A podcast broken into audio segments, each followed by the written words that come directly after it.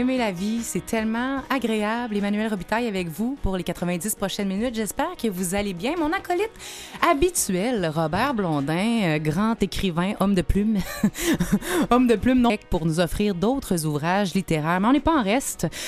Au contraire, j'ai l'énorme plaisir de co-animer pour les deux prochaines semaines avec Charles-Édouard Carrier. Salut Charles-Édouard. Salut, quelle belle introduction, merci. Ben, pour Merci vrai, beaucoup. mais je, je ne t'ai pas caché, et je vais le dire à tout le monde au micro, que quand je t'ai rencontré cet été dans le cadre de M l'été, tu étais venu faire quelques chroniques. Absolument, ben J'ai- oui. J'ai décidé dans mon intérieur que tu étais mon nouveau meilleur ami. Rien de moins.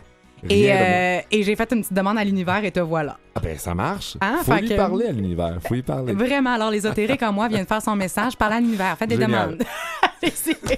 mais tu ne lâches pas en tant que chroniqueur quand même aujourd'hui. hein? Non, j'aurai ma chronique, effectivement, aujourd'hui et la semaine prochaine aussi. La semaine prochaine aussi. Et tu nous parles de festival parce qu'on pensait que c'était fini, le festival, mais non. non, non, non, il y a encore tellement de belles choses au calendrier. Donc, je vais vous parler du festival, en fait, Quartier Danse. Et euh, j'en dis pas plus. Je suis assez, bonne en danse. Je suis contente. Moi aussi, j'avoue que j'ai... c'est pas ma meilleure. euh, non, j'ai d'autres, forces. C'est ça. C'est pas ma plus grande qualité. Non, pas vraiment. Un Non. bloc de bois qui bouge. Pas- ah, ça ressemble à ça pas À mal. peu près, mais avec beaucoup d'enthousiasme. Surtout. On va avoir également toujours des invités. euh, on, on dit pas comme on parle de lunch et on parle également des jeunes qui s'impliquent encore de nos jours, entre Oui, autres dans le beau projet Sunny the Extreme. D'intergénérationnel, oui, effectivement. Effectivement, François Baruel sera là pour sa chronique santé. Jean-Sébastien La Liberté nous parle de bonnes nouvelles musicales. Et moi, je vous parle d'erreurs. Hey, c'est-tu plate? Mais on- D'erreurs. Mais on va voir comment ça peut devenir beau, des erreurs.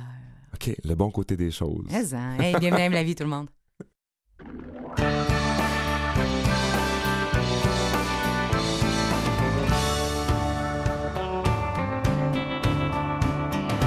Un petit garçon est venu me voir tout à l'heure avec des crayons et du papier.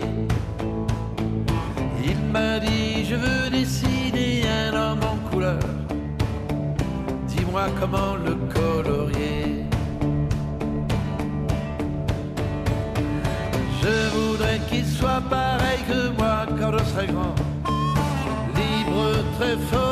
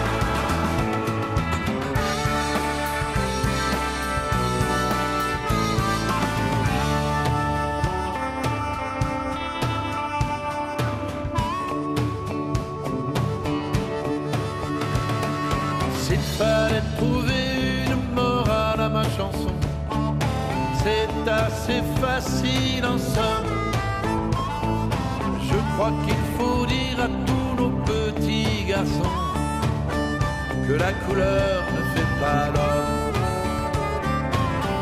que la couleur ne fait pas l'homme, que la couleur ne fait pas l'homme, que la couleur ne fait pas l'homme, que la couleur ne fait pas l'homme.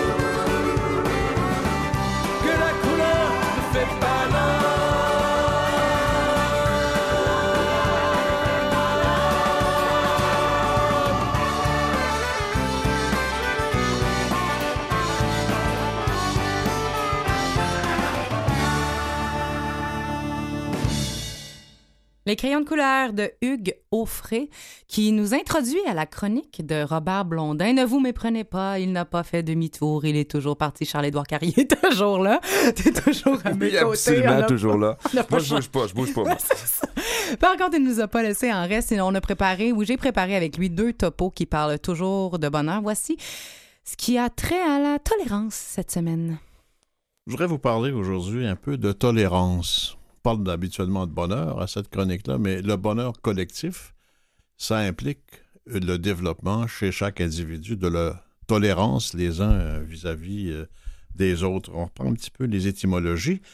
Tolerare, en latin, quand tout le monde parle Ben, latin moi, maintenant, c'est fluidement. Bon, ça veut dire supporter. Et le mot Ah, Tolerancia, ça veut dire endurance, patience, résignation. Donc, c'est vraiment le fait de pouvoir endurer ce que normalement on rejetterait. Donc, c'est un acte euh, volontaire parce que si on se laisse aller, on va être très rapidement euh, euh, aux portes du, du rejet des autres. Et ça, c'est pas, pas une bonne idée et ça, ça socialement. implique souvent, sous-jacent, non dit. À l'intérieur de ça, il y a souvent la notion d'accepter finalement ce qui est différent de nous. Parce que c'est souvent ça qu'on tolère pas. Ben oui, dire, parce hein. que ce qui nous rassure, c'est ce qui nous ressemble. Ah oui. Là, c'est vieux comme c'est vieux comme la terre. C'est les animaux fonctionnent comme ça pour se rassurer. hein. Si, si un autre animal arrive qui ne lui ressemble pas, il se sent Il attaqué. C'est exactement la même chose. Et ça va aussi pas uniquement sur les apparences des gens, mais sur les convictions des autres. hein.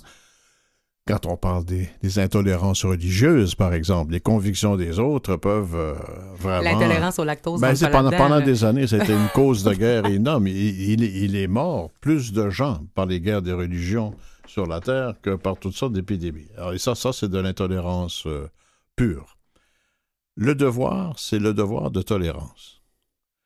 C'est de- c'est devenu à tel point, et dans plusieurs philosophies, pour ne pas dire religions, une vertu, la tolérance. Et comme toutes les vertus, c'est pas facile à acquérir et, euh, et, que C'est ça que j'allais dire. Là, ça s'invente pas. là. Je veux dire, tu peux pas Non, dire. non, non, euh, non, tu non. peux le dire, mais entre le dire et le faire, c'est il- deux choses. Il faut hein. d'abord que tu te rendes compte que tu es intolérant pour pouvoir changer quelque chose. Et ça, c'est facile à dire. Quand tu regardes ce que tu n'aimes pas ou les gens que tu pas autour de toi, souvent tu as peut-être raison parce que c'est des, bains fatigants, mais parfois c'est simplement la différence qui t'achale, qui te gosse, comme on dit. C'est fatigant. C'est bon. Edward, tu dit quelque chose? Non, mais je me dis quelqu'un, bon là, on est, en- on est au-delà de, de comportements qui sont clairement délétères et qu'on qu'on ac- on n'acceptera pas parce que c'est justement une marque de, de- de violence. Par contre, quelqu'un qui est intolérant à une différence aussi simple que j'ai les yeux bruns, j'ai les yeux bleus, je dis quelque chose de très, très trivial, là, mais Oui, ou j'aime pas les blondes, ou j'aime pas les, Ah, les, gros, etc. est-ce que, Bon. ça, que ça s'entend pas ou est-ce que c'est Ah oui, une, ré- c'est c'est très- une réaction de peur? C'est très. ben, sûr, Faut que tu peur pour avoir peur. De. Et c'est une réaction aussi de vouloir faire sa place. Quand on élimine autour de soi les gens qui sont différents, oui, Ah, c'est territorial parce c'est que à barbare. ce moment-là, si j'aime pas les gros, ben si je suis pas gros, j'ai plus de place. C'est bon, c'est aussi élément- élémentaire que ça. Mais la tolérance sociale s'est installée. La tolérance sociale, c'est la capacité de respect d'une personne ou d'un groupe devant ce qui diffère, ses valeurs morales, les normes établies par la société. Les normes, c'est établi par une majorité, toujours. Alors, dès que tu es en minorité, les normes que tu t'établis correspondent pas toujours aux normes que la majorité s'est données. Et ça, on peut citer plein de cas dans notre société, on s'embarquera pas là-dedans euh, aujourd'hui, mais cette intolérance-là vient des différences entre majorité et minorité. Ben, tu Alors- dis qu'on parle de bonheur d'habitude, sauf qu'on s'entend que la tolérance est sous-jacente à un peuple heureux, là, et à un C'est individu nécessaire. heureux. C'est un indice, c'est un ingrédient absolument essentiel au bonheur collectif. Parce que, mais même individuel, quand je suis intolérante, Ben, quand je suis intolérante, je ressens de l'irritabilité, de l'agacement, de la colère à la limite. Là, Et tu dire, finis par faire, paix, et là. tu finis par faire de l'urticaire. Ouais, Ça, c'est pas beau. genre. Genre. Ben, genre. tu vois, il faut voir ce que c'est, ce que n'est pas la tolérance, OK? La tolérance, ce n'est pas l'indifférence, Non, ce n'est pas la soumission, non. ce n'est pas l'indulgence. Ah, tu vois, là, j'aurais plus de misère à te dire. Attends. Ouais, mais c'est pas ça. C'est parce que l'indulgence, c'est que tu te places tout de suite plus haut puis tu pardonnes à l'autre d'être Oh, différent. comme. Ah, ben non, mais ok, ouais. tu ben, peux pas faire ça. Non. C'est absolument pas impossible. Ce n'est pas non plus la permissivité. C'est un droit que l'autre a d'être différent. Tu n'as pas à lui permettre d'être euh, différent. Et enfin, l'acceptation, ce n'est pas de l'acceptation. L'autre existe, que tu l'acceptes ou pas. Tu peux l'accepter pour toi, à tes propres yeux, dans ton cheminement personnel, dans la tolérance, oui. Donc, je peux ne pas accepter mais tolérer? Tu comprends-tu ma question? Oui, Je bien le, on philosophe, là. Absolument. là. Absolument. On Tout à fait. Tout à fait, parce que tu as droit aussi à tes convictions. Tes convictions disent non, moi, c'est pas, c'est pas ma tasse de thé. J'accepte pas ce que tu dis, mais Non. je tolère que tu sois différent, Que que, ce- tu penses différemment. Bon, différent. Alors, on peut parler aussi de tolérance et de réprobation, hein? c'est-à-dire qu'on on ne peut être tolérant que face à ce qui nous dérange. Il y a des gens qui se disent tolérants, Mais qu'au final, ils n'ont aucun effort ils à ne faire. tolèrent rien. tu sais. Non, ou- Il faut ou- que quelque chose te dérange pour être tolérant. C'est ça. Je peux pas dire je tolère les gens gentils, là. Tu sais, Non, je- non, non, non. Il n'y a pas grand effort intérieur à Il y a, faire. il y a deux sortes aussi. Tu une tolérance qui s'en va vers l'individu. Ça, ça s'appelle de l'humanisme, finalement. Puis aussi vers des collectivités. Et ça, c'est le libéralisme. C'est pas pareil, là. Mais c'est de toute façon à la même base, une acceptation de l'autre, euh, sans qu'on ait à juger de la pertinence des différences. C'est pas nécessaire que ce soit pertinent. Il est différent, il est différent. Dans la mesure où cette différence-là ne va pas contre les valeurs de ta société ou ne va pas contre des individus. Mais c'est ce que j'allais dire tantôt. J'ai dit, des fois, il y a des choses qui, pour toi, sont absolument Ah ben, intolérables. On ne peut pas tolérer un voleur de banque ou tolérer un agresseur sexuel, etc. On se comprend qu'on est dans des choses mais importantes, pas du tout. là, pas là. du tout. Il faut au départ que ça ne blesse et que ça ne... Personne, personne, personne, Mhm, mhm. ni collectivement, ni personnellement. Ça, c'est- très important. Mais on peut se poser la question, et c'est John Rawls qui s'est- posé dans je ne sais pas trop combien de livres, doit-on tolérer les intolérants? Mais, euh, mais ah, ça, c'est le paradoxe. Puis on- Total. On a parlé de ça avec un ami cette semaine. Puis on se disait, t'as remarqué que les personnes qui se disent tolérantes sont les premières à ne pas tolérer les intolérants? Absolument. Et c'est un paradoxe, mais c'est tellement C'est tout à fait ça. Est-ce qu'on doit tolérer les Ben, est-ce intolérants? qu'on doit, est-ce qu'on les tolère, tu sais, dans le sens où. Moi, je pense que non. là. Moi, je pense que c'est l'hypocrisie. Tu sais, on parlait de, de cohérence Moi, je la pense, semaine moi, dernière. je là. pense aussi qu'on ne doit pas tolérer les intolérants parce que la tolérance devrait être dans une façon Mais de on devient nous-mêmes on- intolérants à ce moment-là. C'est ça, Fait que, exactement. je veux dire, c'est, la poule ou l'œuf, c'est la poupée Exactement. russe, c'est le. une société qui n'a aucune obligation de tolérer des actes ou des membres voués à son extermination, ça fonctionne pas. Ben Donc, tu oh. ne peux pas les tolérer. C'est absolument Mm-hmm. euh, impossible à faire. Et c'est la destruction. Tu sais. L'intolérance. On peut étudier la tolérance en prenant le, con- le- le contraire. Puis c'est quoi l'intolérance aussi, là? Puis qu'est-ce qu'on fait avec l'intolérance? Ben, on respecte pas les différences. On- ce qu'on recherche quand on est intolérant, c'est l'homogénéité. On voudrait que tout le monde soit pareil, ça soit Mais moi, je reviens à la peur et à la menace. Je- Exactement. Il n'y a rien d'autre qui, est sous-jacent à ce comportement-là. un problème d'intolérance. Au lactose? La tu m'as pas entendu tantôt, dit. lactose. Soyons sérieux ici, madame. Ah non, je vais être un petit peu de légèreté quand même. Si je te parle de la mode, Oui. il y a des gens pour qui, si t'es pas à la mode, on ne tolère pas ça. On est intolérant vis-à-vis des gens qui ne suivent pas la, la mode est basée sur de l'intolérance. OK, mais attends. Il y a beaucoup de. Moi, j'appelle ça les hipsters, là. Tu deviens out si t'es trop à la mode parce qu'on va te juger parce que t'es rendu quelqu'un de superficiel. et c'est donc une intolérance. Peu importe de quel côté Le monde de la mode traîne de l'intolérance, t'as absolument raison. Ben oui. Des deux côtés Ben du pantalon oh, ou, ou de la jupe ou je sais pas Ou quoi. de la chemise. Regarde, Oui. regarde simplement les réactions et les actions autour du tatouage actuellement. Mm. Il y a là une source d'intolérance Mais je me dis, mon immense. Dieu, faites donc ce que vous voulez, puis sacrez donc patience aux autres. Non, mais tu sais, genre, à moins que le respect de la dignité, de l'intégrité morale, physique, intellectuelle, ou, tu sais, les droits de base d'un humain soient. Je veux dire, tu veux te faire faire un signe chinois dans le dos, mais mon Dieu, m'amuse-toi, l'enfant, là, tu sais, c'est pas grave. C'est pas grave parce que tu le verras même pas, tu l'as dans le dos. Mais tu me comprends-tu que Oui. rendu là, Ouais, ouais. il y a des niveaux que je me dis, là, des- si on s'ennuie, on peut trouver des activités, là. Pour quand on est rendu à critiquer puis à aller là, Ben, pour moi. méfions- Méfions-nous de la mode ou des modes, quelles qu'elles soient. Ça mène souvent à l'intolérance. Je peux te poser ce qui, ce qui te rend le plus intolérant? Parce qu'on va se le dire, on a tous une intolérance quelque part. C'est pour ça qu'il faut tous en être conscients. et Tu laquelle- tu veux-tu dire laquelle la tienne? Ça sais-tu? La tu as-tu pensé? Ouais. Moi, c'est la bêtise. Genre Les- la les- bêtise ignorante ou la bêtise La stupide? bêtise ignorante. Ben, la- ouais, des gens qui affirment des énormités ridicules et qui pensent que c'est la vérité absolue. Je suis intolérant là-dessus. Moi, tu vois, c'est, je pense que je suis intolérante aux mensonges.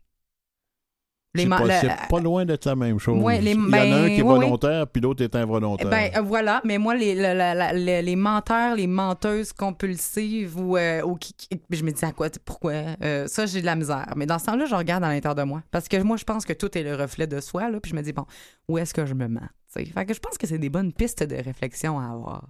Merci. Moi, je te tolère facilement. Merci, c'est donc bien fait. Merci, Robert.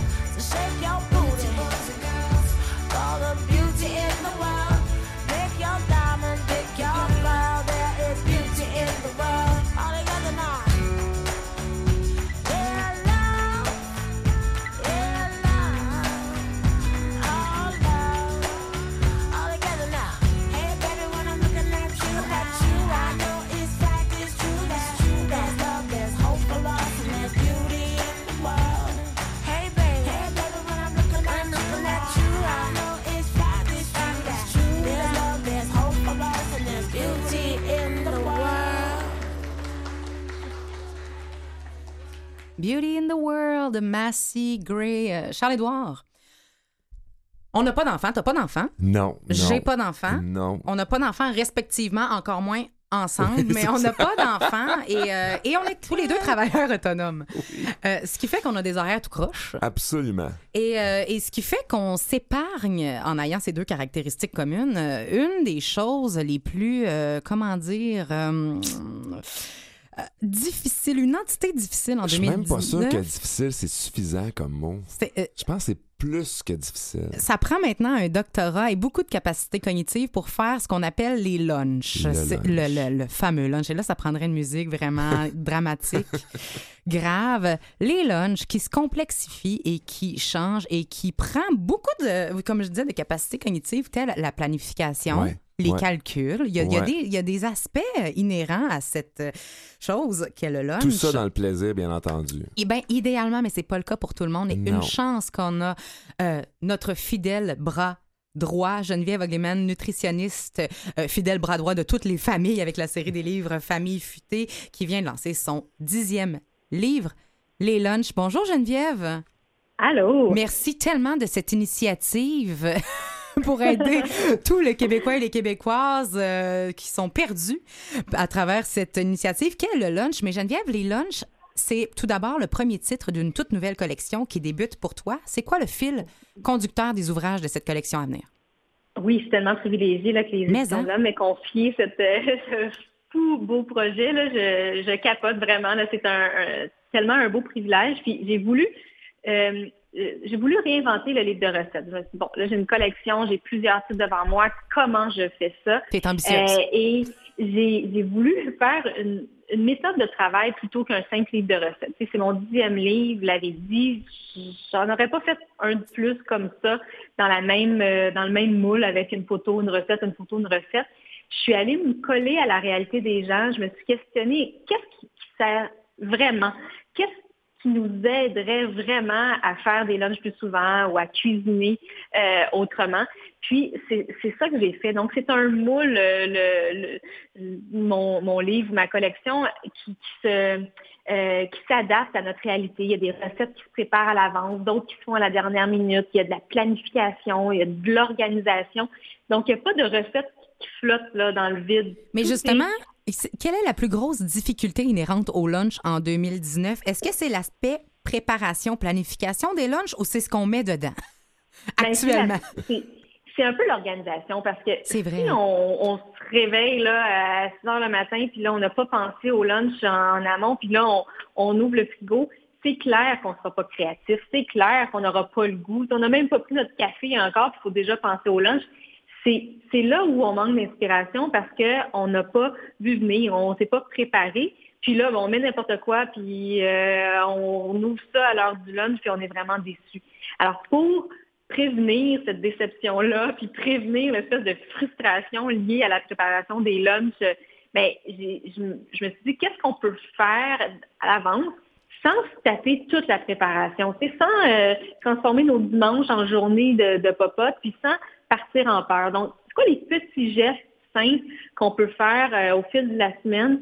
Puis, c'est- c'est- ces petits gestes-là font partie de la première jusqu'à la dernière page euh, du livre. Justement, tu- non, mais je t'a- je t'agrippe là-dessus, euh, Geneviève, parce que il y a un des trucs, un des musts que tu proposes qui dit aussi qu'un 15 minutes le dimanche peut faire toute la différence sans nécessairement, comme tu viens de le dire, consacrer la moitié, voire toute notre dimanche, toute notre journée à Ben cuisiner pour la semaine. Mais comment ce 15 minutes-là peut faire vraiment une différence? Je veux dire, c'est rien que 15 minutes. Là. Comment on l'utilise, ce laps de temps-là, pour qu'il soit efficace? Ben, ce 15 minutes-là, la première chose, c'est qu'il faut le varier de dimanche en, dimanche. Si on fait toujours la même chose à chaque dimanche, on fait toujours cuire des œufs et du poitrine de poulet, ben, on va se puis après trois dimanches, ça va être terminé. Donc, il faut, faut choisir des choses différentes. Mais on peut, par exemple, un, un dimanche, faire cuire une grande, faire bouillir une grande marmite d'eau. On met des pâtes et une douzaine d'œufs dans la même marmite. Puis là, ça, c'est assez euh, inusité, mais les deux prennent la même durée de cuisson. Ça, Oh! prend, euh, ça, ça prend 10 minutes, les deux, et on égoutte. Puis là, on a des œufs cuits durs en coquille et des pâtes cuites en même temps qu'on peut se, on peut se servir des pâtes cuites pour faire des salades de pâtes, on peut euh, se faire des petits bols repas. Là, on a des œufs cuits durs qu'on peut manger en collation avec du fromage ou des craquemins. On peut se faire des garnitures à sandwich avec un peu de ricotta. On peut se faire, il y a, plein, plein, plein de façons d'utiliser nos œufs cuits durs puis nos pâtes cuites. Puis le dimanche d'après, ben là, on passe en, à un autre appel avec, on fait cuire du riz. Puis pendant les 10-15 minutes que ça prend pour faire cuire euh, le riz, on fait euh, dorer des poitrines de poulet dans un poêlon ou sur le barbecue parce qu'on peut encore pendant plusieurs euh, semaines euh, Encore faire deux, de- trois, fait. barbecue. Pour le lunch, a, on a souvent l'impression que c'est. On, se nourrit. C'est pas nécessairement plaisant. Il faut manger. Il est midi, on n'a pas le choix. Mais là, de ce que je comprends, c'est que ça peut être le fun. On peut se permettre d'avoir des beaux plats parce qu'on regarde des photos là, justement dans le livre. Uh-huh. c'est, c'est, on est loin de la sandwich aux tomates. Là. C'est, Ouais, ça a l'air le fun de manger le midi. Là. Oui, il faut que ce soit le fun, il faut s'amuser. Moi, je souhaite que les gens s'amusent à faire des lunchs parce que si on le voit comme une corvée, c'est sûr que ça va être triste au bout de la ligne. Si on le voit comme un plaisir, mais c'est sûr qu'on va ajouter la petite touche, euh, la, pincée de, de curry dans la salade de riz qui va la transformer, ou euh, les, les épices cajun une autre fois dans la même salade de riz, mais qui va faire qu'on mangera pas deux fois la même chose. D'ajouter de l'assaisonnement, d'ajouter de la couleur, d'ajouter de la texture, c'est ça que je vous montre dans le livre pour, pour briser l'image tellement... euh, De la corvée. Oui, De la ça. corvée lourde, plate. C'est euh, ça, ajouter une petite dose funky dans nos lunchs pour faire en sorte qu'on a hâte de, de l'ouvrir la boîte à lunch, puis qu'on a- on est fiers de la montrer à nos collègues, puis nos collègues sont jaloux de voir nos lunchs. Mais tout ça dans un, esprit de facilité. Je veux pas qu'on passe des heures à se faire un, un lunch euh, comme on peut voir là, sur euh, des, des réseaux sociaux. Non, moi je Non, on n'est pas, on se fait pas un Instagram à la semaine non plus, mais il y a un juste Hey. milieu qui est pratique, raisonnable et vraiment agréable, tant nutritionnellement que dans le faire, hein, parce que Absolument. Ben oui. parce que c'est le moment présent aussi. Il faut en profiter. Geneviève, il nous reste euh, à peine 40 secondes, mais je veux juste vérifier avec toi, ça se passe aussi pour les euh, enfants comme pour les adultes. Là. Je veux dire, ton, c'est pas juste, on pense lunch, on pense, il faut être parent, mais c'est pas vrai, là. Toutes les recettes du livre ont été testées par des enfants, des ados, des adultes, des étudiants en appart, euh, des personnes plus âgées qui ont plus d'enfants à la maison. J'ai, suis, j'ai ratissé large. Mes cobayes sont de tout âge, et avec certains qui sont capricieux, d'autres qui aiment tout. C'est pour j'ai tout le monde. euh, Geneviève, on n'a plus de temps, mais c'est les lunchs. On se le procure aux éditions de l'Homme et on va sur le savourer.ca pour découvrir euh, toute ta, ta gastronomie. Merci beaucoup d'avoir accepté notre invitation. ça m'a fait vraiment plaisir. Bye bye. Vous écoutez Aime la vie. Donc, on est de retour à l'émission. On a encore 60 euh, belles minutes de bonheur Mais, devant hein. nous. Euh, Emmanuel Qui Robitaille. mange des jujubes. Ouais, qui mange des jujubes. Ils ont l'air d'être collants pas mal. Pour ça, je te regarde. Vas-y, je continue, je t'écoute. je, te, je te laisse enlever ça. Euh, donc, avec Charles-Édouard Carrier aussi, qui est en co-animation donc, pour, avec vous aujourd'hui. Emmanuel, tu nous parles, on parle de bonheur, tu nous parles d'erreur. ça, ça- Ça- en tout cas, ça rime, ça, c'est un Oui, premier point c'est commun. C'était même pas volontaire, mais en tout cas, ça a très bien passé. Euh, mais, mais justement, qu'est-ce qu'on, euh, qu'est-ce que tu t'en vas avec ça, les erreurs? Ben, c'est ça. Écoute, c'est un site qui s'appelle Apprendre éduquer. .fr qui propose Ok. 10 choses à dire à nos enfants à propos de l'échec et de l'erreur. Et on sait que dans la vie, tout est perception. C'est pas ce qui nous arrive vraiment dans la vie qui compte, mais bien ce qu'on en fait et comment on le perçoit. Mhm. Rien de nouveau sous le soleil. 10 énoncés qui concernent les erreurs et même en tant qu'adulte, si on en est, si on en devient un jour, même en tant qu'adulte, qu'on peut encore appliquer et euh, user un peu de sagesse à travers nos échecs et les méandres de nos vies. Comme il n'y a rien de nouveau sous le soleil, quand même, euh, Charles-Édouard, je vais te demander, et tout le monde à la maison, si vous avez envie de jouer le jeu, prendre papier crayon. Essayer- ça va aller euh, assez rondement, mais dans ces 10 énoncés, de savoir laquelle tu aimes le plus ou que- laquelle que tu appliques, que tu crois. Là. Fondamentalement, Foncièrement, c'est rentré. C'est un de tes mojos de vie. L'autre que tu t'es pas rendu là, que tu aimerais pouvoir croire ou, ou adhérer parce que ça va te servir, puis l'autre que tu plus capable d'entendre. Parce qu'il y a des des notes, là. parce qu'il y a quand même des phrases, des fois, là, tu sais, no pain, no gain, euh, ce qui ne nous tue pas nous rend plus fort. Des fois, il y en a qu'on est un petit peu à bout d'entendre. Il y en a Ouais, peut-être là-dedans ouais. que tu vas dire, ça, Manu, tu sais, pas tant. Donc, voici les trois choses à, à vérifier et voici ces dix énoncés qui peuvent nous aider à travers nos erreurs et nos échecs. Tout d'abord, les erreurs servent à s'améliorer.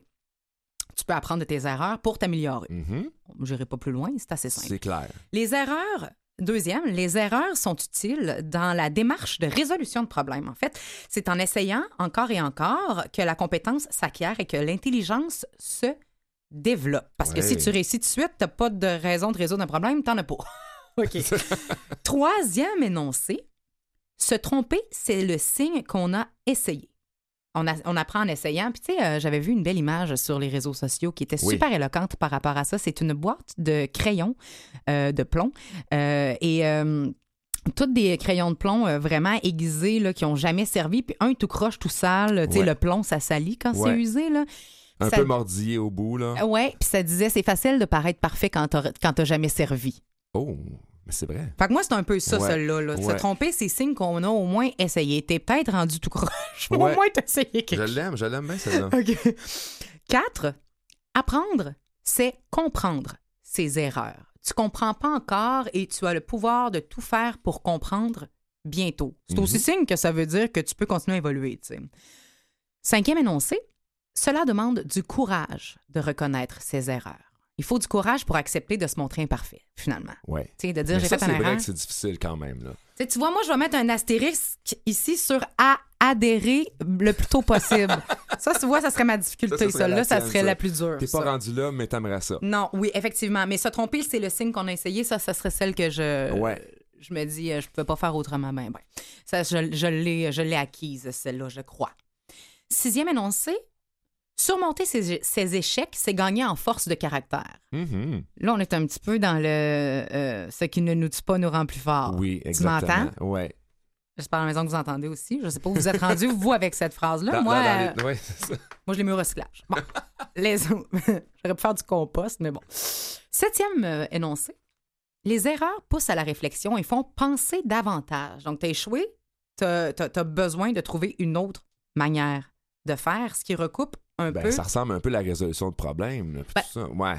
Tu as la raison, t'as la résolution de problèmes, tu as de, de résoudre ton, ton, ton échec, mais tu as Ouais. aussi de trouver d'autres solutions, de trouver d'autres alternatives. Et ça recoupe un petit peu la prochaine qui dit les erreurs ouvrent la voie à la créativité parce a seulement, Oh, ça, c'est bon. rarement, une seule et unique réponse. Oui. Ça permet un peu d'ouvrir les valves, de- d'enlever nos œillères, puis de se dire, bon, je me suis planté dans le trou d'eau qu'il y a là, mais il y a un nid de poule, ça. Sais, sur la, la, la, toute le- le- l'horizontale de la rue, je peux-tu la contourner? Je peux-tu passer ailleurs? Y a-tu un autre chemin qui m'amènerait à Thetford Mines? Et euh, finalement, c'est ça. Et finalement, les échecs. Ah non, il en reste deux. Ben oui, t'étais à 7, là. Ben oui, les échecs enseignent la valeur de l'effort et de la persévérance. Donc, tu persévères, t'as pas, t'as- mais t'as le choix. On a toujours le choix. On dit souvent, j'ai pas le choix, j'ai que je me suis Ouais, planté, ouais, j'ai pas le choix de ouais. continuer. T'as très le choix. Donc, tu peux choisir de continuer de persévérer. Et finalement, les échecs rendent plus résilients. Il n'y a jamais d'échecs, il n'y a que des expériences. Mais tu vois, celle-là, moi, j'ai un petit peu de misère avec celle-là. Les échecs, l'expérience. C'est- trop poétique pour moi. Par contre, j'aime beaucoup le lien avec la créativité. Erreur et créativité, ça, ça me parle énormément. Parce que c'est vrai que quand on est face à un défi, puis on sait pas quand. On a- Il y a plusieurs chemins, comme tu dis, pour aller à Tedford.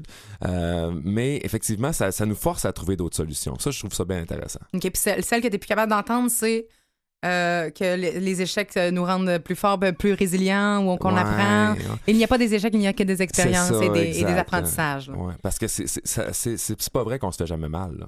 Non, non, c'est pas vrai pantoute. Moi aussi, je suis un petit peu tannée de celle-là. Mais n'en demeure pas moins, Mhm. qu'en le disant très tôt à nos enfants, surtout de savoir qu'ils peuvent pas vraiment euh, passer à côté de l'erreur et de l'échec dans la vie, ben ça peut nous aider, puis de leur Ouais. proposer toutes ces énoncés-là, de leur permettre d'en choisir une, Mhm. de la mettre dans leur petite poche, puis de se la dire la prochaine fois qu'ils vont, qu'ils vont faire une erreur ou un échec, ben, qu'ils vont vivre un échec, ben, ça peut les aider. Il faut oser. Voilà.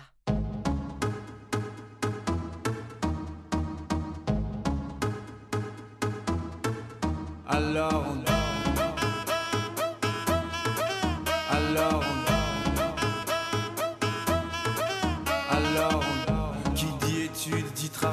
Qui dit taf te dit les thunes. Qui dit argent dit dépense. Et qui dit crédit dit créance. Qui dit dette te dit huissier. Lui dit assis dans la merde. Qui dit amour dit les gosses. Dit toujours et dit divorce. Qui dit proche te dit deuil car les problèmes ne viennent pas seuls. Qui dit crise te dit monde. Dit famine dit tiers-monde. Et qui dit fatigue dit réveil. Encore sourd de la veille. Alors on sort pour oublier tous les problèmes. Alors on danse.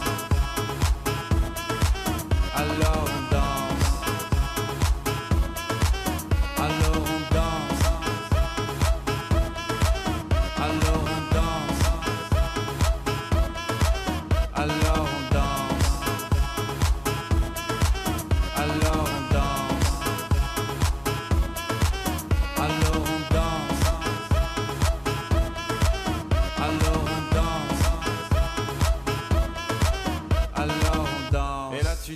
Que c'est fini, car pire que ça, ce serait la mort. Quand tu crois enfin que tu t'en sors, quand il y en a plus, eh ben y en a encore. Et cela zik ou les problèmes, les problèmes ou bien la musique, ça te prend les tripes, ça te prend la tête. Et puis tu pries pour que ça s'arrête. Mais c'est ton corps, c'est pas le ciel, alors tu te bouges plus les oreilles. Et là tu cries encore plus fort, mais ça persiste. Alors on chante.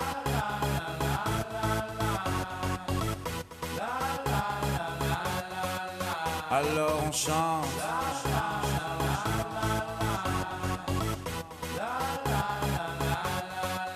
Alors on chante.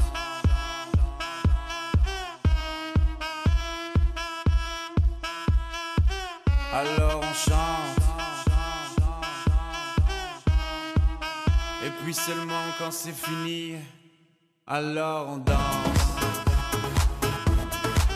Alors on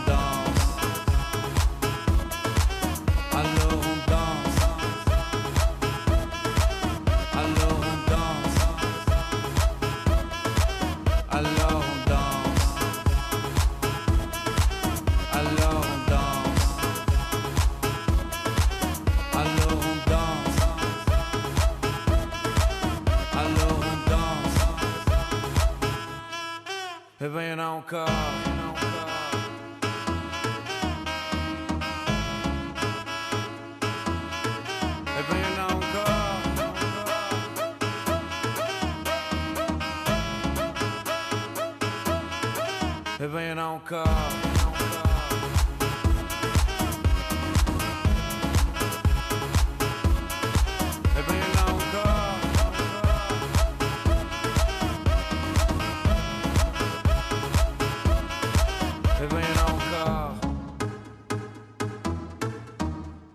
Pas s'il y a encore besoin d'être présenté. C'est Stromae avec la chanson Alors on danse, un des plus grands hits du début des années 2000, début-ish, là, peut-être 2008, 2009, je sais plus.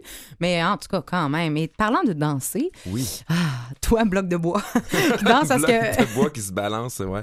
parce que pour ceux qui viennent de se joindre à nous, euh, Charles-Édouard, en début d'émission, nous parlait de sa capacité à danser. Tu dis que tu es comme un bloc de Ouais, bois de style qui se 2 par déplace. 4. Ouais, exactement. Mais c'est pas le cas de tout le monde. Il y a certaines Oh non. personnes qui se déhanchent magnifiquement et qui pourront en profiter très bientôt lors d'un festival particulier qui concerne la danse. Exact, ça s'appelle Quartier Danse. En fait, c'est déjà commencé, euh, mais j'en parle parce que euh, je trouve ça tellement fascinant, le monde de la danse. D'un- c'est quelque chose que je comprends pas du tout. C'est un milieu que je ne comprends pas, mais je je trouve ça fascinant. Le festival, donc, c'est la 17e édition. Ça s'appelle Quartier Danse. Il y a une série d'activités, euh, des, des, des dizaines de performances extérieures, des courts-métrages euh, à la Cinémathèque québécoise, euh, des, des prestations à la Place des Arts également. Euh, c'est vraiment un moment où est-ce qu'on on peut reconnecter avec la danse si on connaît ça ou tout simplement connecter si, comme moi, on ne connaît pas ça. C'est ce que j'allais dire parce que là, tantôt, j'ai dit c'est pour les gens qui se déhanchent magnifiquement, mais ça c'est pas juste pour les gens qui savent danser. hein. Non, c'est ça. Tu sais, quand tu vas au festival Heavy Montreal, par exemple, tu vas pas là pour découvrir le heavy metal. C'est pas pour les sais. Alors que le festival Quartier Danse, c'est vraiment, c'est, on, on veut vraiment, c'est un des objectifs d'ailleurs de ce festival-là, c'est de démocratiser la danse contemporaine parce que là, on parle pas là, de, de, de folklore, là, euh, mais c'est vraiment la danse contemporaine. C'est probablement la forme de danse qui est la plus, euh, qui peut sembler la plus inaccessible en fait. Et c'est un des objectifs donc euh, d'augmenter le public pour la danse, de faire découvrir la danse à des gens qui seraient pas nécessairement euh, à l'aise ou intéressés à juste s'ouvrir à ça en fait. Donc, ils peuvent se rendre là et le faire à ce moment-là. Il t'a parlé d'énormément de choses. Là. Il y a des chorégraphies, des courts-métrages qui concernent la danse, j'imagine. Oui. Mais tu sais, on va-tu dans le flash dance et compagnie ou on est un Non, petit là, on peu est plus vraiment dans à le gauche? côté. Ouais, on est très, très champ gauche, je te dirais. Ouais, même, on est, on est expérimental pas mal. Ben même. non, mais fallait, fallait, fallait euh, clarifier Oui, ça. non, c'est ça. Pas de Dirty Dancing, Non? pas de Flash Dance, Ok. pas de Grease. Euh, mais donc, c'est ça. Donc, il y a des projections qui ont lieu à la Cinémathèque, par exemple, euh, 10 et 11 septembre. Euh, donc, c'est ça. Il y a, il y a des, courts-métrages qui sont présentés, des courts-métrages internationaux, mais aussi québécois. As-tu Euh, un top 5? As-tu, toi, tes, oui, ben, prefs? J'ai mes prefs, pas nécessairement dans les courts-métrages, parce que je t'avoue, je comprenais pas vraiment les descriptions, parce qu'encore là, c'était très... euh, C'est pas pour les doux. Non, c'est ça, exact. Euh, mais donc, parmi justement donc, la danse, les courts-métrages, les expositions photos, tables rondes, ateliers pratiques, même pour des gens qui voudraient s'y euh, s'y Oui. initier, euh, j'ai sélectionné dans le fond cinq trucs qui semblent intéressants. Le 12 septembre, Jardin Gamelin, donc en plein cœur du centre-ville, près de la station Berry, un spectacle qui s'appelle le spectacle sans nom. Et le chorégraphe, c'est personne. J'aime ça. Alors voilà, je vous lis la je description pas, parce que la description est savoureuse. Avec son nom, personne invite les spectateurs à réfléchir à leur propre mort, possiblement absurde et imminente, au détour d'une balade en Bixi vers un apéro entre amis. Tu me suis jusque-là? Je te suis. Comment alors l'appréhender avec joie? Ce solo expérimente avec fougue les pulsions de vie et de mort exacerbées du chorégraphe interprète-performeur entre autodérision et questionnement existentiel. Donc, c'est une chorégraphie ou un spectacle qui met en scène différentes En morts gros, là, loufoques. c'est quelqu'un qui est habillé en rouge puis qui fait des prestations comme ça sur les lieux publics. Et c'est ça que j'aime, c'est qu'on n'a pas besoin de comprendre pourquoi il le fait. C'est on est là, on le voit, on l'observe, puis on fait comme wow. Et c'est ça que je trouve le fun avec ce spectacle-là, interprété par personne. Première et que- qui suggestion. n'a pas de nom. Deuxième suggestion, c'est le spectacle sans nom. Deuxième suggestion, le 13 septembre, euh, donc sur la rue Sainte-Catherine, il y a en fait le spectacle Troupe. Euh, et dans ce cas-là, ben, en fait, c'est une pièce où on, en fait, qui se donne dans des lieux non traditionnels et on se déplace.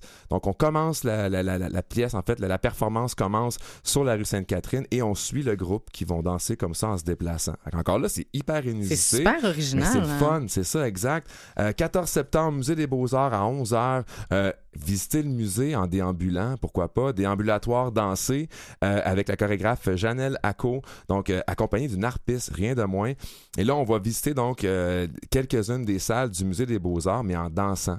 Encore là, je trouve ça super différent. Euh, et on n'a pas besoin de comprendre qu'est-ce qui se passe. Donc, on y va, puis on en profite tout simplement. Profitons-en, il y a à peu près, et sérieusement, les harpistes au Québec sont assez rares. Donc, Ben de oui. voir ce spectacle-là accompagné de mouvements, c'est une, opportunité. C'est déjà là en partant, c'est oui, effectivement. Effectivement. Dernière suggestion, 15 septembre en après-midi, Musée des Beaux-Arts à la salle Bourgie, le spectacle Focus Dance Back. Alors là, ça, c'est, on, on- en fait, c'est une ode au merveilleux et Jean-Sébastien Bach. Euh, donc, sur scène, il y aura en fait. euh, Trois pièces qui vont être jouées. Euh, ce- cette fois-ci, c'est payant. J'ai oublié de le dire, mais la grande majorité des activités sont gratuites. Quelques-unes activités en salle, dont celle-ci au Musée des Beaux-Arts, est payante. Euh, mais ça reste très abordable. Et dans ce cas-ci, donc, il y aura euh, sur scène violon, violoncelle et clavecin qui vont accompagner les danseurs donc en trois actes. Encore là, c'est une très belle façon de s'initier à la danse. Puis je vois qu'il y a beaucoup de mélange entre différents domaines. Moi, là, ici, la musique classique, euh, je veux dire, il y a tout le temps comme. Classique, on a fait Une des espèce de lip avec-. Oui. Ben tout à l'heure, oui. on ramène le lip dub en, en se promenant à Dès rue peut, sur ramène le lip 5-4. dub. Non. Ou pas. Euh, mais ça, c'est selon. Mais euh, on en a parlé tantôt. Oui, tu, tu, tu- tu sais pas, c'est pas euh, ce que tu préfères, la danse, mais je, je- je- je me pose quand même la question parce que tu as choisi d'aborder ce sujet-là. Donc, pourquoi tu choisis de nous parler de la danse? Quel est ton lien avec la danse? Qu'est-ce que tu connais? Je connais rien. Et c'est ça la beauté de la chose. Et là, je sais pas si en disant ça, j'insulte les chorégraphes de talent, parce qu'il y en a énormément Ben à la oui. lecture de ce que j'ai fait. Ou si au contraire, je, je- je- je les- encourage, je les motive dans leur travail de dire que moi, je vais aller voir un spectacle de danse pour la première fois il y a à peu près 4-5 ans. Euh, des billets pas chers, dernière minute, je m'en vais là en solo. Après trois minutes, je ne comprenais absolument rien de ce qui se passait et c'est, ça a été ça en fait le déclic. Mon cerveau a dit j'abandonne, je Ah ne oui. peux pas comprendre. Et ça m'a permis de tellement lâcher prise et tellement apprécier ce qui se passait parce qu'on va au théâtre, on va au cinéma, on va voir un spectacle de musique, on va commenter sur la sonorisation, Oh sur l'éclairage, sur le scénario, sur la réalisation, etc.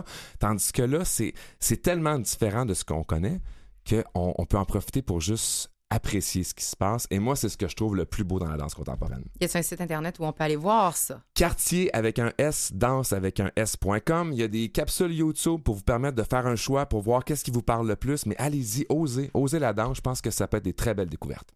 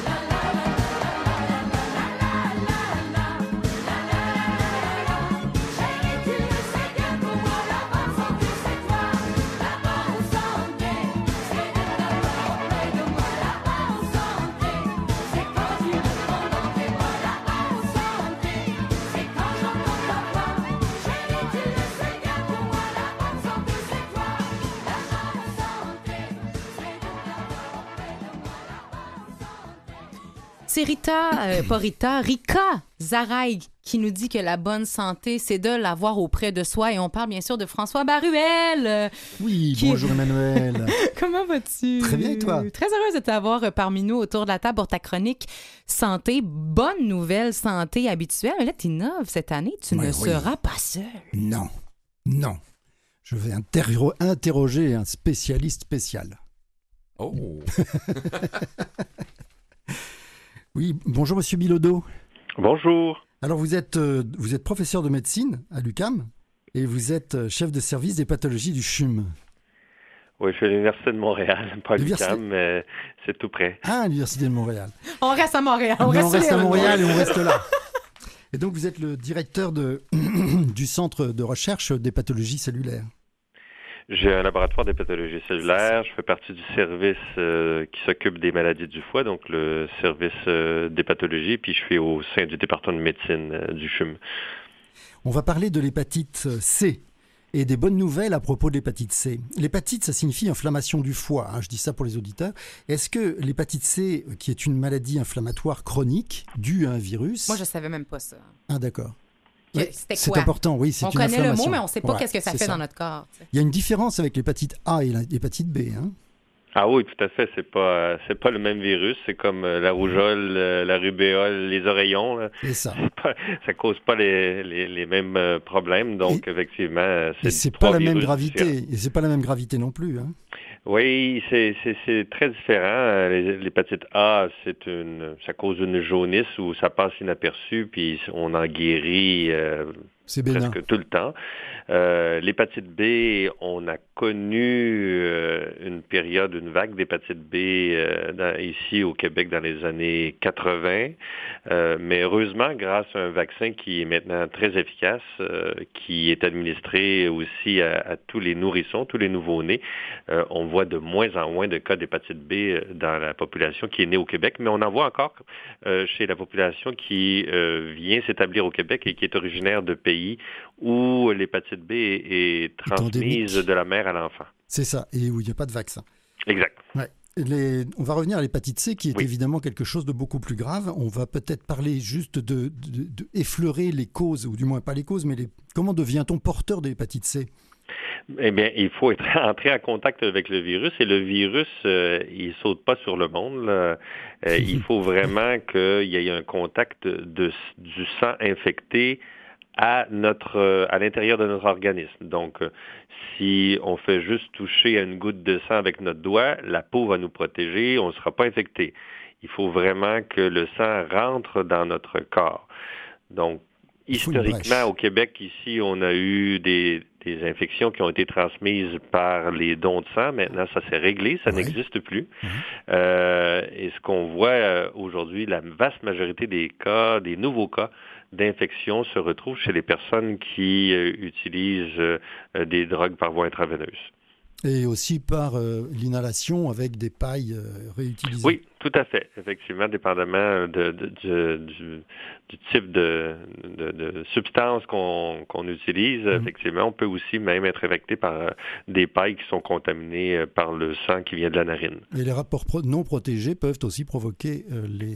le- le- Ça, c'est rare. Ça, c'est rare. Ça, il faut euh, quand même l'admettre. C'est c'est très, très rare que euh, l'hépatite C se transmette par euh, relation sexuelle. Et, les, précautions, est-ce que ce sont les mêmes que pour le HIV Oui, oui, oui, c'est tout à fait les, les mêmes. Il faut euh, respecter, euh, en fait, les barrières naturelles et puis euh, éviter les comportements à risque.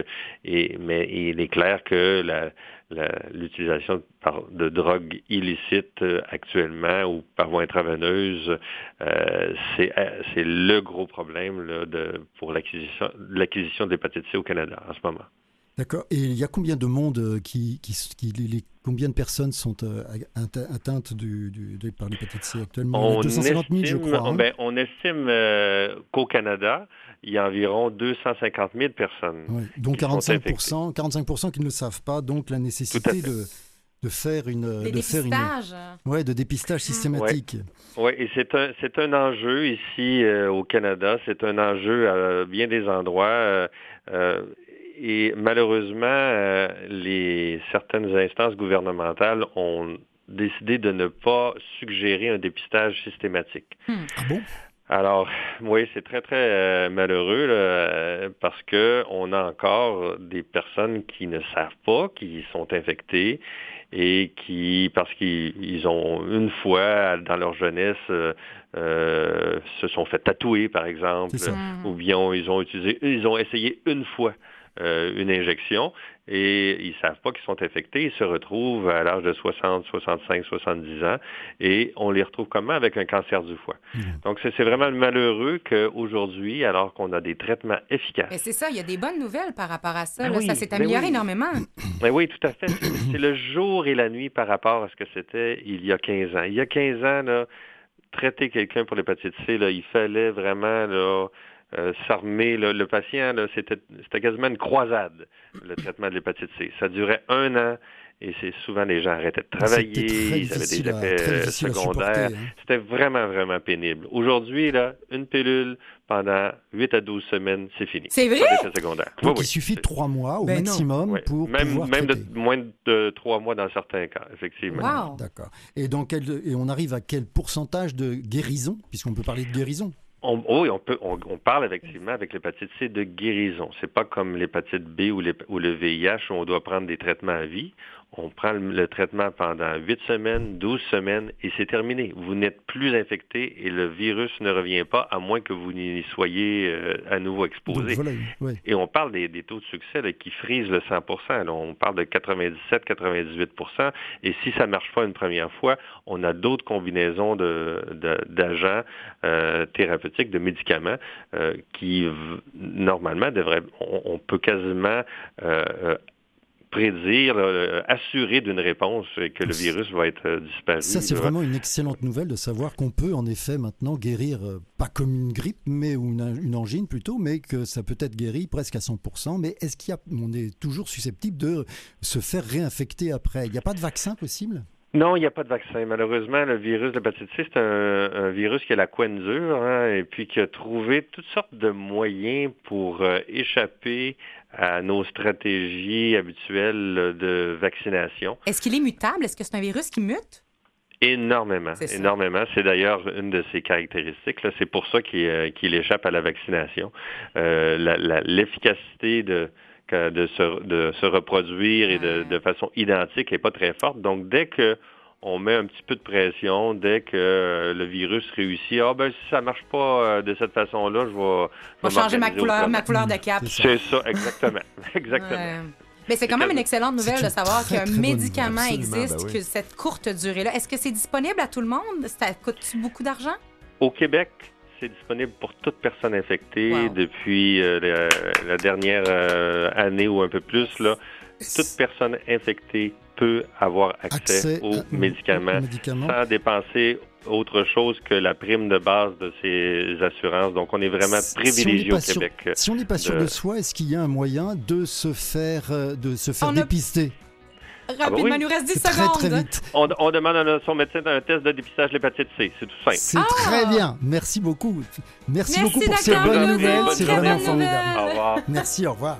Vous écoutez Aime la vie. Aime la vie avec Emmanuel Robitaille et Charles-Édouard Carrier encore pour 30 petites minutes. 30 belles minutes. Mais vous pouvez réécouter l'émission en tout temps et toutes les émissions d'Aime la vie et du Canal M sur le www.canalem.vusevoix.com si vous avez manqué, entre autres, des bonnes nouvelles comme le docteur Bilodeau qui vient de nous Absolument. annoncer que l'hépatite C se guérit avec une pilule prise en trois mois. même, hein? Je capote. Ouais. Je trouve ça fascinant.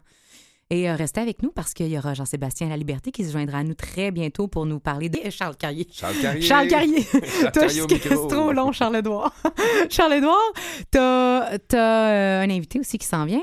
Oui, on va parler avec euh, Alain Desbiens, président de la fondation euh, Sunny D Extrême. Yeah.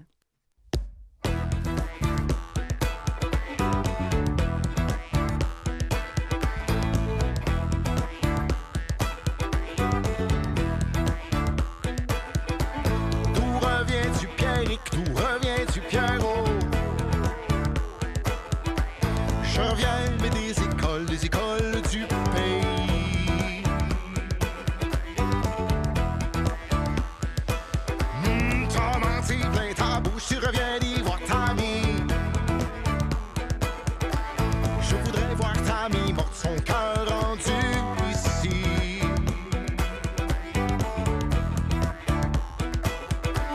Comme donneriez-vous merci, j'allais vous le guérir. Donnerais-je mise blanche, l'argent à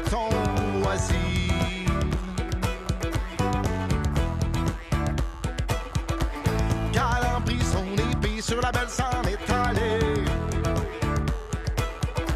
Arrivant à la porte, trois petits coups frappés.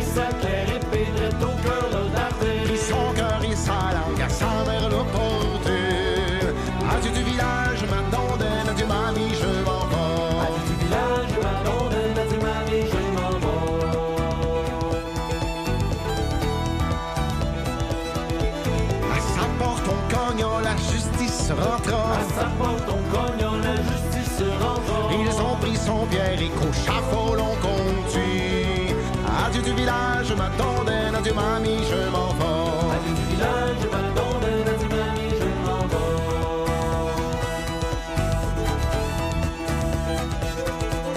On mit la corde au cou, mais la corde a cassé. On mit la corde au cou, mais la corde a cassé. Il a eu sa vie, sauf que personne n'a touché.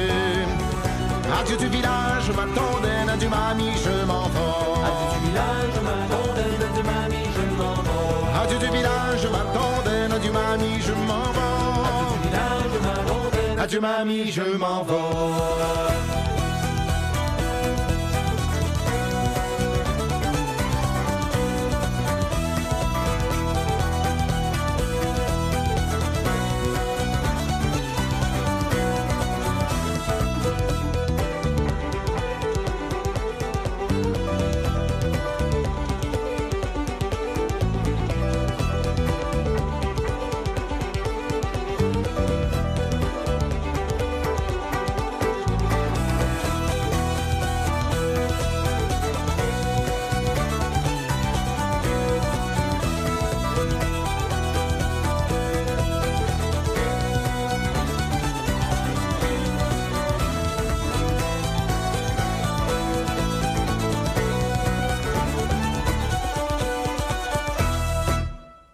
Vient d'entendre Le vent du Nord avec la chanson Adieu euh, du village qui nous amène vers notre plus grande qualité, Charles-Édouard, qui est euh, encore une fois la danse et plus encore la danse traditionnelle. C'est ce dont Jean-Sébastien la, Liber- la Liberté va nous parler dans sa chronique musicale. Salut Jean-Sébastien. Salut, salut à vous deux, salut à tous. Eh ben, on, on s'était même pas concerté pour faire un spécial danse aujourd'hui.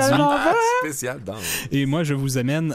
Mais t'as quelques nouvelles à nous donner aujourd'hui. quand Oui, oui, oui. On va commencer euh, tout de suite avec euh, un record de, de- de- un record qui a été battu pour la danse folklorique et ce n'est pas de la danse folklorique québécoise. Le folklore, ce qu'il y a de beau avec le folklore, c'est qu'on en retrouve partout autour de la Euh, planète. ben, c'est parce que le folklore est juste comme la racine de l'endroit où il se trouve, là. Et, on se retrouve donc au Mexique. Le record de la plus grande danse folklorique qui a été battue au Mexique. Bon, normalement, je, je- je ne suis pas tant intéressé Ouais, par les records Guinness. Si on a battu ceci, on a battu cela. Mais euh, je trouvais quand même que l'occasion était belle. 882 personnes qui ont dansé simultanément dans des costumes appareillés au même endroit. Ah, ça devait tellement être beau. Euh, euh, écoute, moi- Moi-même, danser pendant 45 secondes, c'est déjà un exploit. Puis on, on- j'ai j'ai entendu parler de vos, de, de vos, Nos prouesses, nos vos prouesses, ben oui. ben oui, pour- par rapport à la danse. Mais d'imaginer 882 personnes, ce qui est quand même un petit pactole de personnes, qui ont dansé. C'est, le, le record a été battu le 24 août euh, dans la ville mexicaine de Guala- Guadalajara. Beaucoup de A dans ce. dans J'aurais ce- pas fait mieux, mon cher. donc, euh, pour que ce record-là soit valide, tous les participants devaient danser au moins 5 minutes sans interruption et sans sortir de la zone. Donc, euh, c'est ça, c'est déjà des critères, mais ce n'était pas uniquement danser ou danser une danse typiquement folklorique. Euh, bon, c'est sûr qu'il y avait une chorégraphie à respecter, mais il y avait également des costumes, parce que qui dit folklore, ben, on, on parle de l'histoire. Les hommes étaient vêtus de traditionnels costumes de charo. Euh, et, euh, donc, Hey, on- les gars, on vous parle de avez l'air musique tellement connaisseurs en charo, là. C'est quoi? Euh, C'est des savoir? éleveurs de bétail, ça you, remonte au merci. 16e siècle. Tout le monde est là, oui, effectivement. Oui, Puis à moi, charo, blanc, ouais. blanc total dans mon cerveau. Oui, continue. Donc, euh, avec des gros chapeaux, avec des bottes, les femmes portaient des robes multicolores et il y avait des très grandes coiffures élaborées avec des rubans dans les cheveux. Donc, on, on imagine, pour, pour mettre ça simple, des mariachis. On, ça, on est capable de, de s'imaginer plus ce que c'est. facile. Donc, un 5 minutes de danse de mariachi, 882 personnes. Wow. Moi, Ça je trouve que c'est beau de, de voir que la danse re- rejoint les gens, les réunit, de, de voir cet esprit communautaire. On se rejoint cette journée-là, vêtus de telle façon pour souligner notre héritage culturel, puis ben, en même temps passer à l'histoire. C'est ce que j'allais dire, et faire Ben en oui. sorte qu'au Québec, on parle de nous, tu sais, parce qu'on se rend là. Exact. C'est fort. Je parle maintenant d'un tout autre registre de bonnes nouvelles. Bonnes nouvelles qui C'est fait tellement chaud polyvalent. Euh, je vous parle de, notamment de la formation Dropkick Murphys, qui est Oh, une formation ça me parle. de- Ah oui! une formation de, de punk rock celtique, donc un, un mélange de musique irlandaise et de punk rock. On est à Boston, aux États-Unis. La formation Dropkick Murphys qui a offert un spectacle privé à un petit garçon de 3 ans. Oh. Et pourquoi donc? Et pourquoi donc? Le petit garçon de 3 ans, il s'appelle Quinn et il est atteint euh, d'une forme de cancer. Euh, le méduloblastome, donc type de tumeur neuroectodermique primitive. Bon, sans rentrer dans le, ce que c'est exactement ce type de cancer, euh, c'est un cancer qui euh, affecte particulièrement son système immunitaire. Il ne peut donc pas quitter son domicile. Il ne va pas à la garderie. Il ne- bon, il a 3 ans, il ne va pas à l'école. Il ne va pas dans des lieux publics car son état ne lui permet pas. Donc, le spectacle est venu à lui. Des membres du groupe sont allés à la fenêtre de sa chambre Ben, fun, pour ça. jouer dans, son, dans, dans sa cour avant. Mais Est-ce que c'est l'enfant de 3 ans qui a réclamé Dropkick Murphys? Ou, euh, Je ne sais pas à quel point Comment, c'est... comment le groupe Ouais. a entendu parler de La cet connexion enfant-là, Eh même... bien, le, le chanteur de la formation Dropkick Murphys a mis sur pied une, euh, une fondation qui se, qui se nomme le Claddagh Fund. Donc, euh, ça Oh. aussi, on est dans le langage celtique. Une, une fondation qui vient en aide de- de- à- au niveau communautaire à ceux qui sont, on va dire, laissés pour compte, à ceux qui sont oubliés. Donc, ceux que les autres organismes ne peuvent pas bien aider Des punks de bon cœur. C'est si des beau. punks de bon cœur. Donc, ils sont allés dans la cour de ces parents-là pour jouer pour le petit Quinn euh, quelques succès de la formation et autres pièces. Et pour que le spectacle soit bien adapté, parce qu'on s'entend groupe de punk enfants de 3 ans, donc c'était une version acoustique et le chanteur avait une marionnette en forme de requin. C'est trop cute. C'est Oh vraiment cute. Et ce ne sont pas les seuls qui ont décidé de divertir le petit Quinn. Donc, à travers l'été, il y a eu une parade de chiens. Il y a eu une exposition euh, d'art liée aux avions, donc des avions en papier, des modules et tout ça, et une bataille de fusils à mousse, donc les, les fusils Nerf, euh, les, les- les- les fusilières Oui. euh, qu'on peut se garocher. Donc il y a des gens qui sont venus le divertir en faisant plein d'activités Tout ça à sa fenêtre. tout ça à sa fenêtre, Wow. puisque lui ne peut pas participer, bien amenons le plaisir à ce Ah, je petit garçon. Très cool.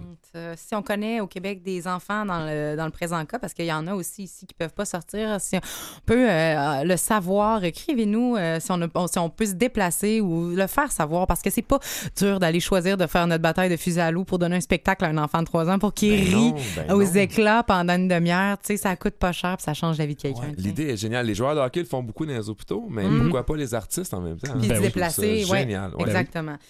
Et là, tu nous parles de, de, de- tu nous parles-tu de Björk? Je vous parle de Björk finalement, d'une évolution technologique musicale qui a été adoptée par Björk. Je vous ai parlé à l'émission Aime l'été de Björk avec euh, notamment une exposition qui avait eu une, une exposition qui a voyagé, notamment elle avait été au, euh, au, au MoMA, au Musée d'art métropolitain de New York. Ça a voyagé un petit peu à travers le monde cette exposition-là. Je n'en reparlerai pas, mais elle ressort son avant-dernier album qui est paru en 2015, l'album Vulnicura en réalité virtuelle. Euh, donc, c'est sept chansons agrémentées de contenu visuel euh, en, réalité virtuelle, euh, comme l'exposition dont j'avais parlé cet été. et c'est téléchargeable, mais dans le fond, ils ont commencé à filmer ça en 2014. Et ils ont, filmé ça sur une plage avec une caméra 360. Et ce qu'on retrouve, c'est Björk qui chante à la caméra, donc qui nous chante à nous avec un casque de réalité virtuelle. On se retrouve immergé totalement dans, dans l'esprit du moment. Et on peut tourner la tête à gauche, à droite, en haut, en bas, et on voit à 360. Et on voit Björk qui se déplace autour de nous en fixant la caméra et qui interprète ses œuvres sur une plage en Islande. Wow. Donc, c'est vraiment d'avoir pas juste un CD avec Björk qui nous chante dans les oreilles, mais littéralement Björk qui est là pour nous, qui chante pour nos yeux. Et ce que j'aimais de cette idée-là, c'est qu'on entend parler, on en parle beaucoup à quel point le streaming, les avancées technologiques, c'est pas nécessairement sans heurts pour les musiciens, pour les artistes. Effectivement. Et elle a décidé, à chaque nouveau défi qu'impose l'évolution, d'en faire un cadeau supplémentaire pour l'idéologie qui entoure la Voilà. musique. Donc, de ne pas se sentir oppressé par la technologie, mais de bien vouloir l'exploiter pour en retirer les bénéfices et en faire profiter tout le monde. Merci. Jean-Seb. Yesterday my life was filled with rain. sunny. you smiled at me and really eased the pain. Now the dark days are done and the bright days are here. My sunny one shines so sincere. Sunny one so true. I love you. Sunny, thank you for the sunshine bouquet. Sunny, thank you for the love you brought my way. You gave to me your all in all, and now I feel ten feet tall. Sunny, one so true. I love you. Sunny, thank you for the truth you let me see. Sunny, thank you for the facts from A to Z. My life was torn like windblown sand. Then a rock was formed when we held hands. Sunny, one so true. I love you. Sunny, smile upon your face. Mm, Sunny, thank you, thank you for that gleam that flows with grace. You're my spark of nature's fire. You're my sweet, complete desire. Sunny one so true, yes, I love you.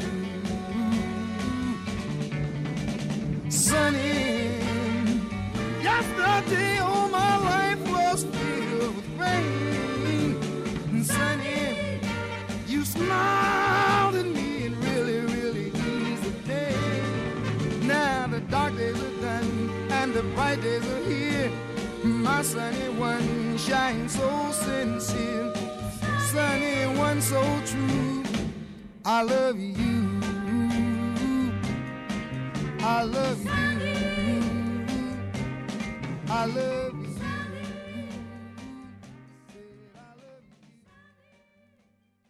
Donc, on. Retour on n'arrête juste pas de parler pendant la musique. On l'écoute, mais tu sais, bon. on parle énormément également. On est là, tout le monde est là. Emmanuel, t'es bien avec moi? Je on est tellement présente. OK, good.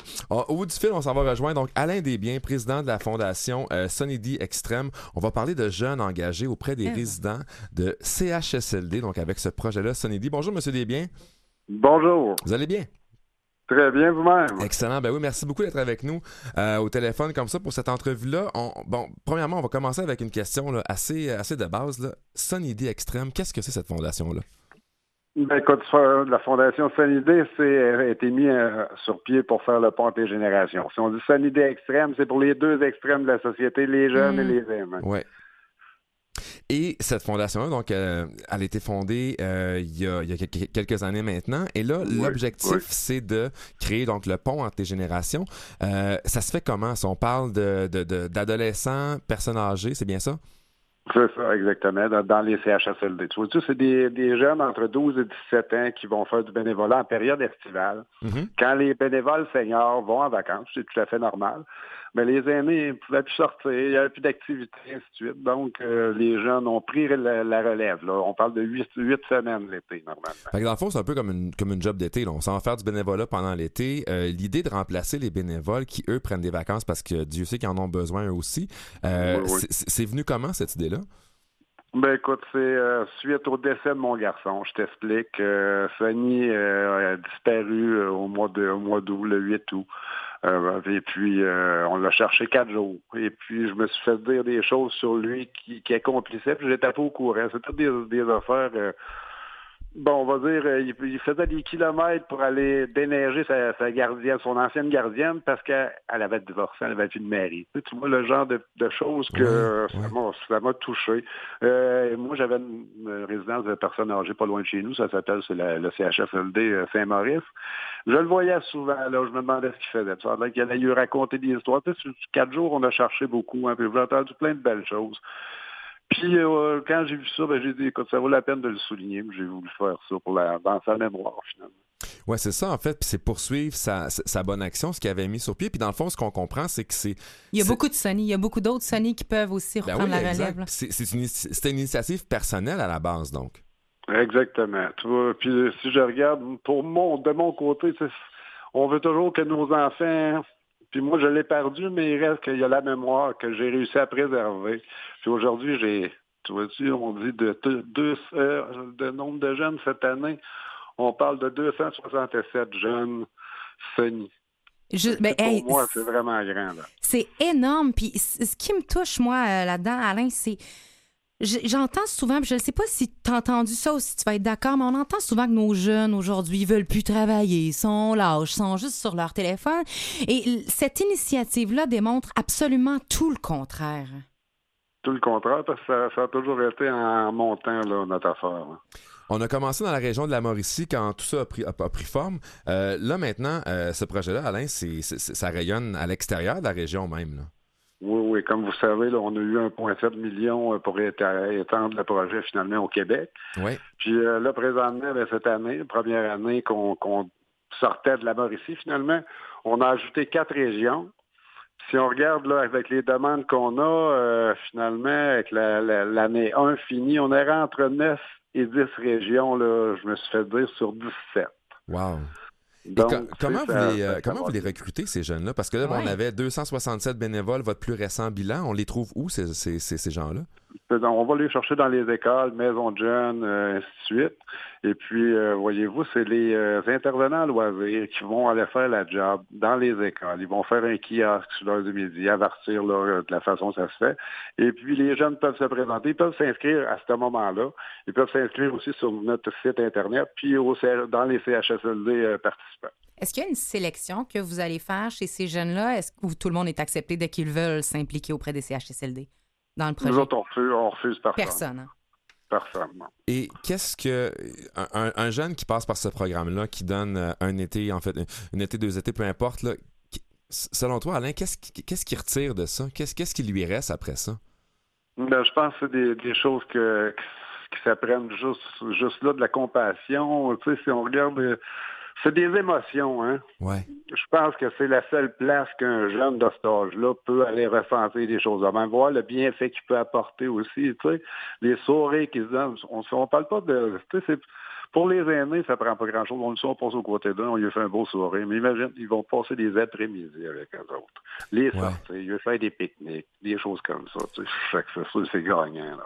Pour le jeune aussi, tu sais, qui retire, écoute, le bienfait de ce qu'il fait aussi. là. Il se sent utile, il se sent apprécié aussi par ses. Par, je dirais, ben, c'est les plus vieux. Je veux dire, c'est important, les figures euh, de représentatives, puis de se développer dans le regard de l'autre aussi à cet âge-là. Ben oui. Le développement de l'identité, elle passe par tout ce qu'on fait, puis tout ce qu'on récolte. Là. Puis en même temps, je pense que pour les, euh, pour les personnes âgées aussi, il y a quelque chose de hyper intéressant parce que on parle souvent, lorsqu'on parle de bon, CHSLD, les personnes âgées, on va souvent parler de solitude, malheureusement. Je pense que c'est. Oui. on, on- on le remarque souvent dans, euh, dans ces lieux-là, mais en même temps, de montrer aux personnes âgées que, bon, elles ont une valeur, et il y a une contribution, il y a un partage qui peut s'organiser Ouais, a- ouais. avec elles. Je pense que dans les deux sens, c'est vraiment c'est un win-win pour tout le monde. Exactement. Dans les CHSLD, si on regarde les aînés, par rapport à ce que j'ai entendu comme euh, euh, exemple, si on- les aînés ont à peu près deux minutes par jour qui vont discuter avec quelqu'un. Eh, c'est pas beaucoup, là. En moyenne, là. Ça, c'est deux si on dit minutes le morcelées, va passer deux, trois heures dans son après-midi puis il placote, ça, ça arrive. C'est pas des choses qui arrivent souvent. Donc, ça doit être vraiment apprécié. Les aînés, en tout cas, on voit le résultat de ça, ce qu'on entend. Même que ça, si on regarde, ça déborde de là. Parce que les familles de ces gens-là aussi sont heureux de voir que des jeunes prennent en main, de prendre, donner des bons, on dit des soins. C'est pas des soins de santé, mais on peut dire, des fois, ils vont donner des soins de beauté, ils vont donner des, c'est tout aussi important. C'est tout aussi important que, les soins de santé. Je pense que de, de, de- de- de garder euh, ce, ce contact-là, de garder justement cette, cette possibilité-là d'échanger, de participer. C'est aussi important, oui, il faut le souligner, oui. Euh, donc, euh, Alain Desbiens, président de la Fondation Sonidée Extrême, qu'est-ce qui s'en vient pour la suite de votre côté? C'est quoi les, prochains, les, les prochaines régions ciblées, les prochains projets pour vous? Ben, prochaine, prochainement, je vais rencontrer les gens du Saguenay, j'ai rencontré les gens de la Gaspésie, Bas-Saint-Laurent, euh, Montréal Centre-Sud, l'Ouest embarqué, la ville de Québec. Donc, j'ai de l'ouvrage un peu, mais écoute, c'est des choses avec l'équipe. C'est un beau problème. les- Oui, c'est un beau problème. Il y a de la demande. Puis, on va être là. Nous autres, on, on souhaite présentement doubler ce qu'on a l'an l'an prochain. Bien, on vous le souhaite. Merci beaucoup, Alain, pour cette entrevue-là. C'était super intéressant. Donc, pour avoir plus de détails, c'est Fondation Sony, S-U-N-N-Y-D.org. L'information, tout ça se retrouve sur le site, c'est ça? Exactement. Parfait. Ben, merci de mon beaucoup côté, pour ça. ben, je vous remercie beaucoup. Merci, bonne continuité. Bye bye. Puis bravo. Merci, bonne journée. bye bye.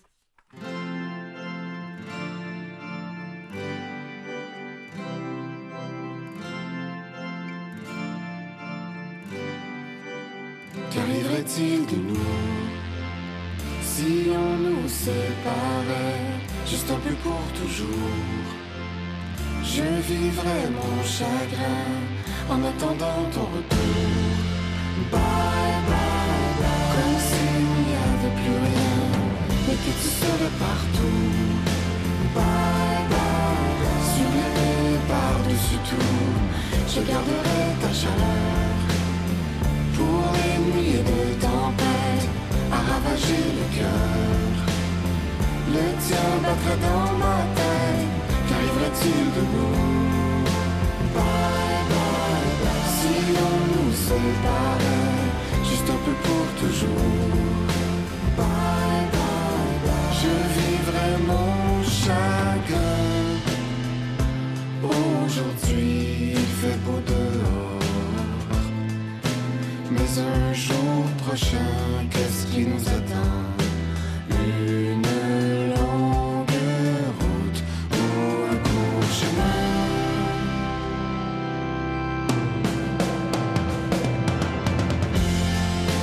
Bye bye bye Reviendras-tu un jour? C'est ma seule question. Et si la seule réponse et que le ciel l'ignore aussi bien la terre. Bye bye bye, quitter la terre. Te souviens-tu de moi? Bye bye bye, suis-je vraiment oublié ce que personne ne sait? Tu t'es évaporé, parti comme neige au soleil, et plus rien n'est pareil, plus rien n'est pareil. Reviendras-tu